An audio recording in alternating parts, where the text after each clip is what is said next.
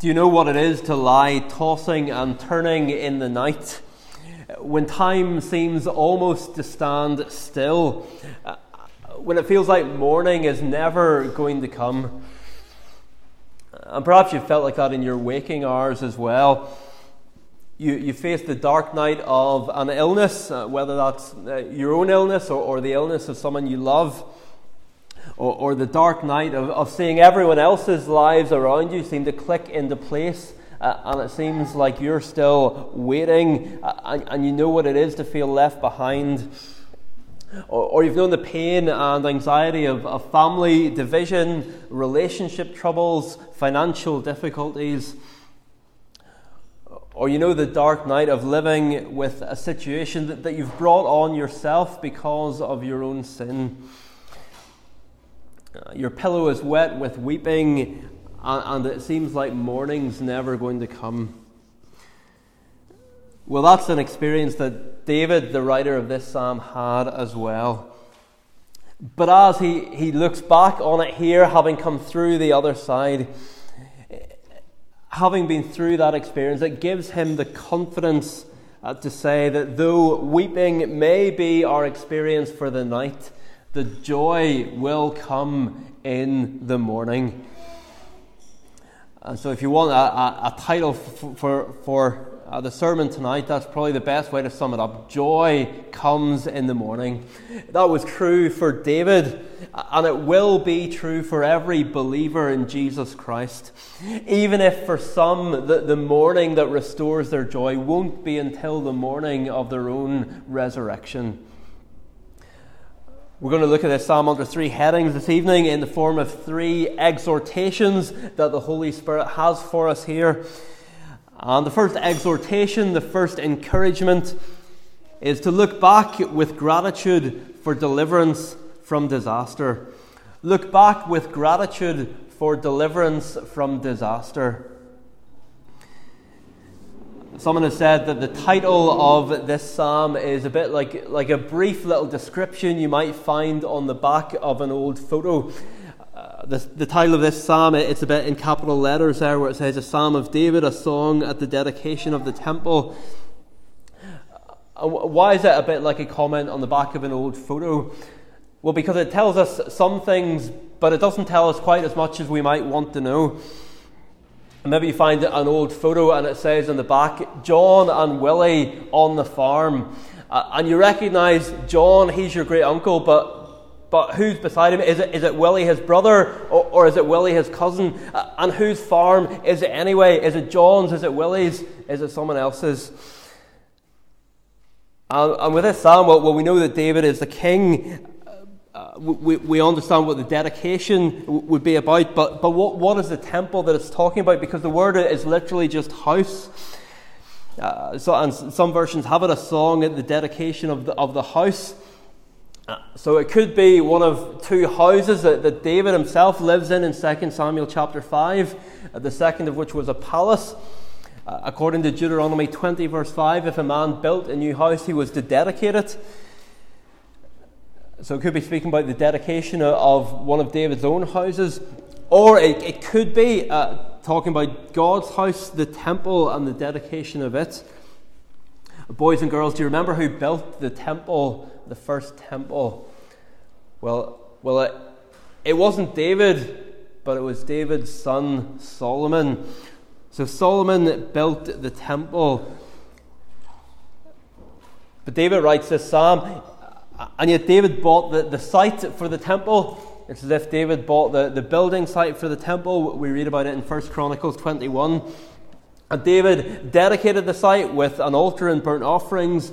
And even before the foundations were in, even before one brick had been laid on another, uh, David said, This is the house of the Lord God. There wasn't a temple yet, but David, he looks at this plot of land and he says, This is the house of the Lord.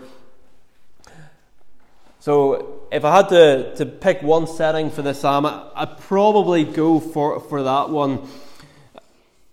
The dedication of the, the site of the temple, uh, uh, and also the psalm, it could have been written in David's time and used, used later on. But whatever the dedication is referring to, just before it happened, disaster almost struck. Based on the word healed at the end of verse 2, many say that this must have been a physical illness. An illness which in verse 3 brought David down to Sheol or, or the grave, uh, and which led him to cry out in verse 9, What profit is there in my death? He was staring death in the face. Those who think the psalm fits best with David's dedication of the temple site, the, the, the building site for it, uh, they, they, tie this into the plague that came on the land. Uh, you might remember David had, had sinned against God by calling for a census.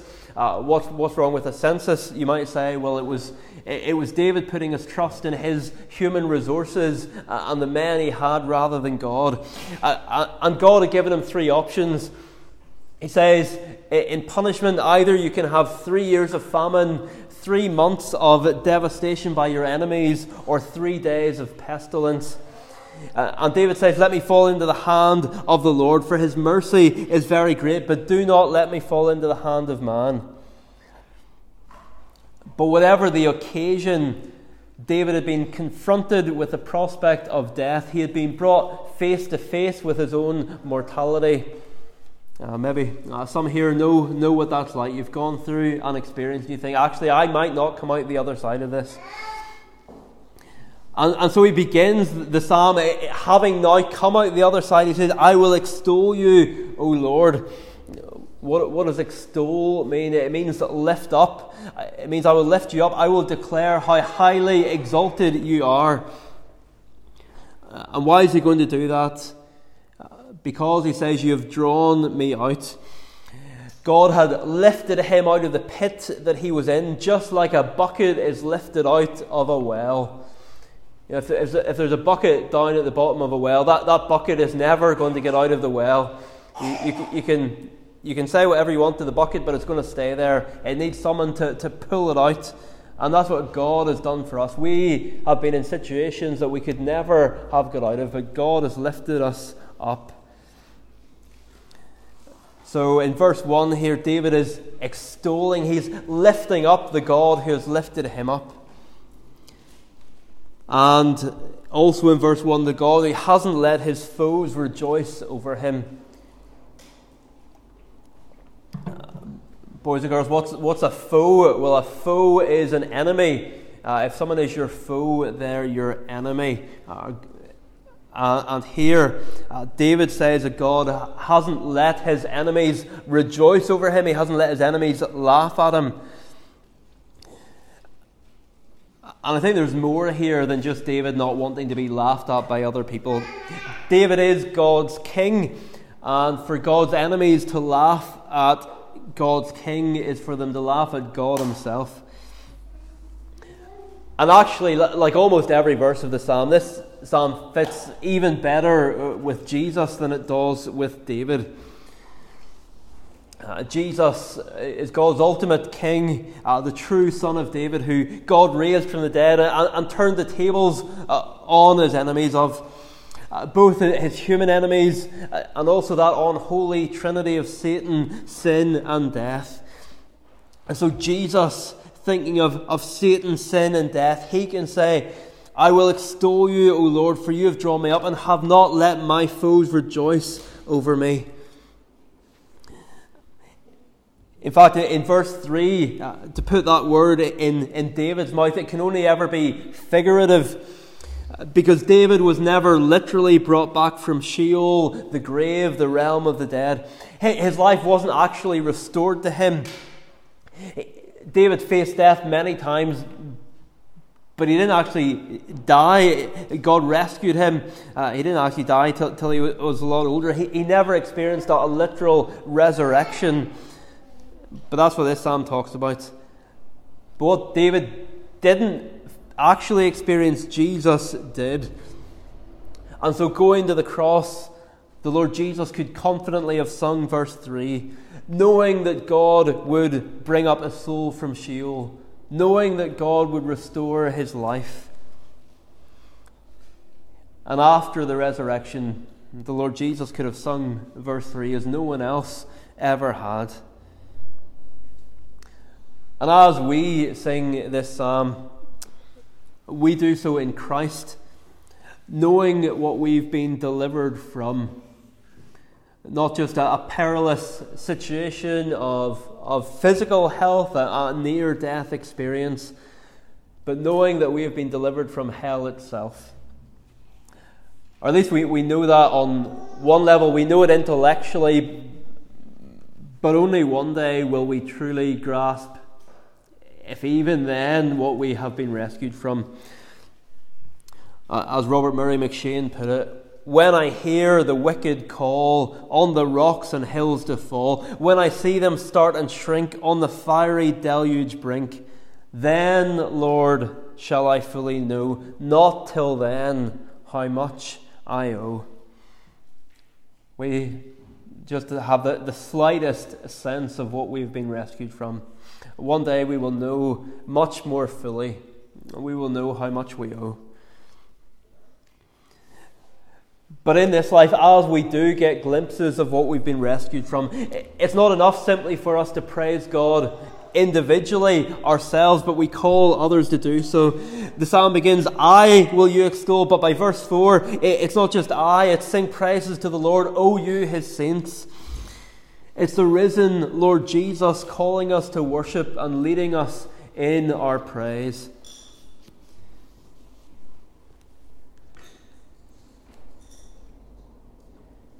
And he's reminding us here of our obligation. In the 1990s, an American World War II veteran fulfilled a long held desire of going back to the Netherlands uh, to revisit the battlegrounds he had fought on almost 50 years before. After they'd visited uh, the battlegrounds, his new Dutch friends took him to a memorial to uh, one of the, the most famous battles that he fought in. In front of the memorial, there were several vases of freshly cut flowers. Uh, and the old veteran, he looked at the flowers uh, and he said, Well, it looks like we've come here just in time. What's the special occasion? Uh, and his tour guide said, There is no special occasion. Every day we keep fresh flowers here and at the other memorials. In fact, we bring school children here regularly so that they will know the great price that was paid for our freedom they recognized that they had an ongoing obligation to remember and praise.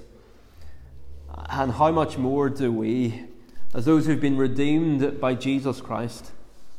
That's why we keep on praising Him day after day by ourselves, in our families, Lord's Day after Lord's Day as we come together.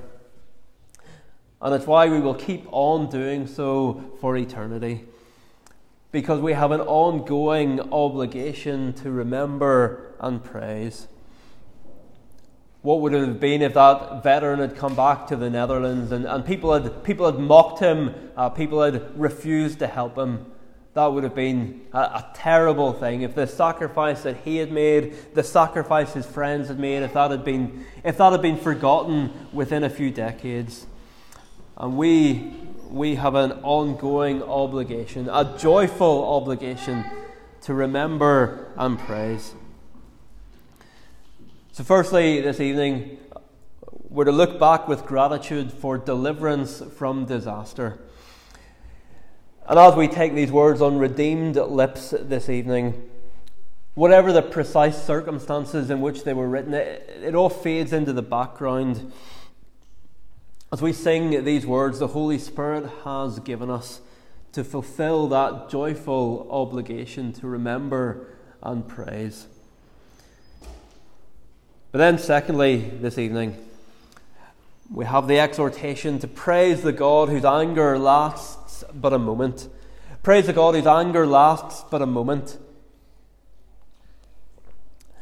When we get to verses 5 through 7, we have a hint that this disaster that David had faced was one of his own making.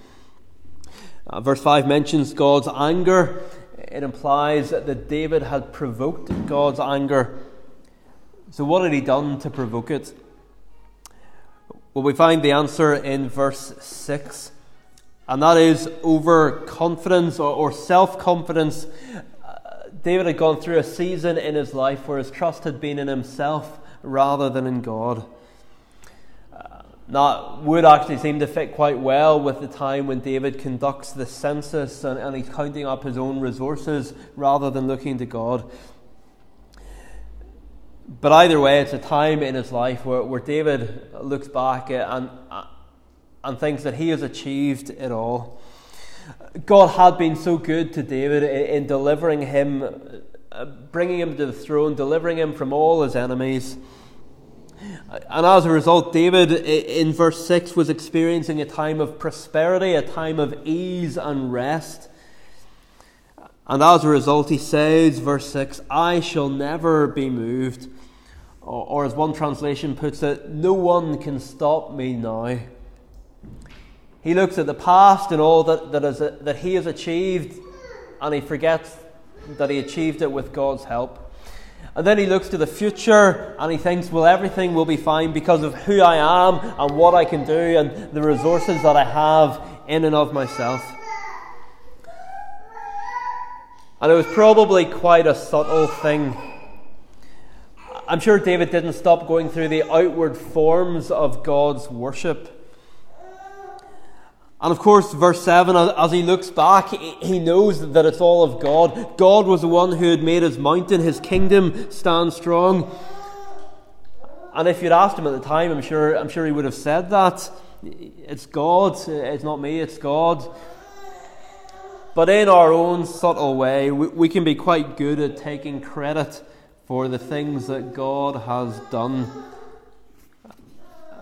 the things that God has done through us, even if we, we pay lip service to God in the process, maybe a, a particular temptation for those of us who are ministers. We pay lip service, yes, God, God has blessed us, but, but we, we want to take a little bit of the credit. We're not as blatant about it as Nebuchadnezzar once was. Remember, boys and girls, do you remember the, the story? Uh, when Nebuchadnezzar looked out at the city of Babylon and he said, Is not this great Babylon which, which I have built by my mighty power? Uh, and do you remember what happens to him? He was driven away from human beings. He had to live in the fields like an ox, like a cow, until he realized that everything he had had been given to him by God.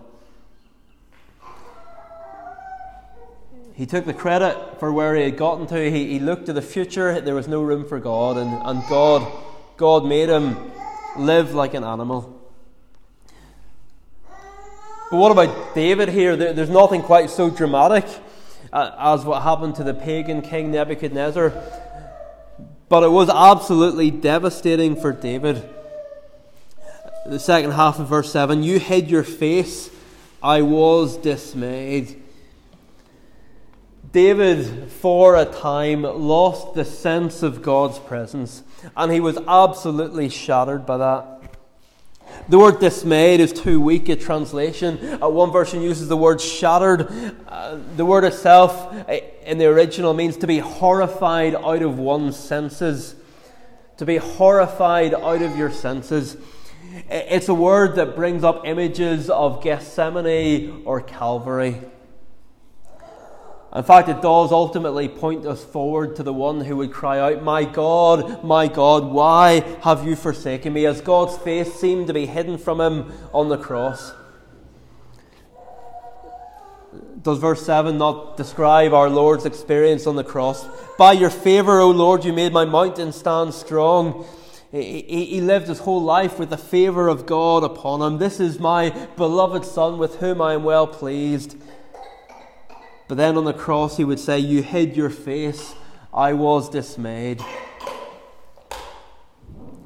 Now, of course, the, the huge difference uh, with the Lord Jesus is that, is that God wasn't hiding his face uh, because of any sin that Christ had committed. But he was hiding his face because Jesus was on the cross as the sin bearer. And as God hides his face from David here, David's pleas get increasingly desperate in verse 8. To you, Lord, I cry, and to the Lord I plead for mercy. And then in verse 9, David asks God three questions. Uh, last week, uh, I said that someone had gone through the top 25 Christian songs today uh, and found that they didn't ask a single question of God, whereas the Psalms are full of questions. And here we have three in a row. And they can be summed up in the first line of verse 9 What profit is there in my death or my blood? Uh, or as another version puts it, speaking to God, What will you gain if I die? Imagine saying that. Imagine saying to God, God, what, what will you gain if I die? I think even for those of us who are used to the Psalms, it's sort of an eyebrow raising question. David is saying, Lord, if you kill me, what benefit will that be to you? Because you'll have one less worshipper. It's quite a, quite a shocking thing to say. And I think what we need to realize what David isn't trying to do here, he's not trying to give us a theology of life after death. Do the dead praise God? Well, in heaven, yes. But David's talking about here and now. And he's saying corpses don't sing praise. Corpses don't sing praise. And maybe we instinctively shy away from this type of language David uses, perhaps because we think it sounds irreverent, or maybe because what we hear David saying is that he's so important that God couldn't possibly do without his praise. But that's not what he's saying at all. When David is in his, his right mind, as he is here, his view of God is very big and his view of man is very small. This is a prayer that starts with God's interests. It asks the question what glory will God have from all this? He's concerned about God's glory. And it's also to assume that the whole rationale for our existence is to praise God. You know, we could, I guess, pray this as a congregation. You know, maybe there, there would be a time when we would pray to God, God, what will it profit you if this congregation here is snuffed out? Not because we think we're so great that we need to keep going, but for the glory of God, that God would be worshipped in this community. I think if we lived our lives in light of David's two assumptions, they might be different from they are. If God's glory was, was, really at the foundation of everything, it would affect the decisions that we take. It would affect the value that we place on worship. If the two questions that dominated our thinking were, were what glory will God have from all this? What, what glory will, will God have from, from where I live, from, from what I do with my life, from what I spend my energies doing? And if we asked, how can I live out this truth that the whole reason for my existence is to praise God? Our lives might be different. The lives of, of many around us certainly would. And as David cries out to God, as he pleads in verse 10, Hear, O Lord, and be merciful to me. O Lord, be my helper. It's a, a little a good arrow prayer to remember at times when you're in a situation maybe and you don't even have time to, to, to stop or think about it and pray. Just pray, O Lord, be my helper. Uh, and as David prays, the Lord answers him. And David can say in verse 11, You have turned my mourning into dancing. That's the, the verse on the boys and girls worksheet. You've turned my mourning into dancing. I notice, by the way, David says turned. It's not that, that God has completely got rid of it, but, but, he, but he's turned it. The, the very uh, the very thing that, that caused David such misery, David turned, God turned and used for good. And, and the deliverance from that suffering becomes a reason for praise. It becomes yet another reason to praise the God whose anger lasts but a moment. So, firstly, tonight we've heard the call to look back with gratitude for deliverance from disaster. Uh, secondly, the call to praise the God whose anger lasts but a moment. Then, thirdly and finally, remember that morning is coming.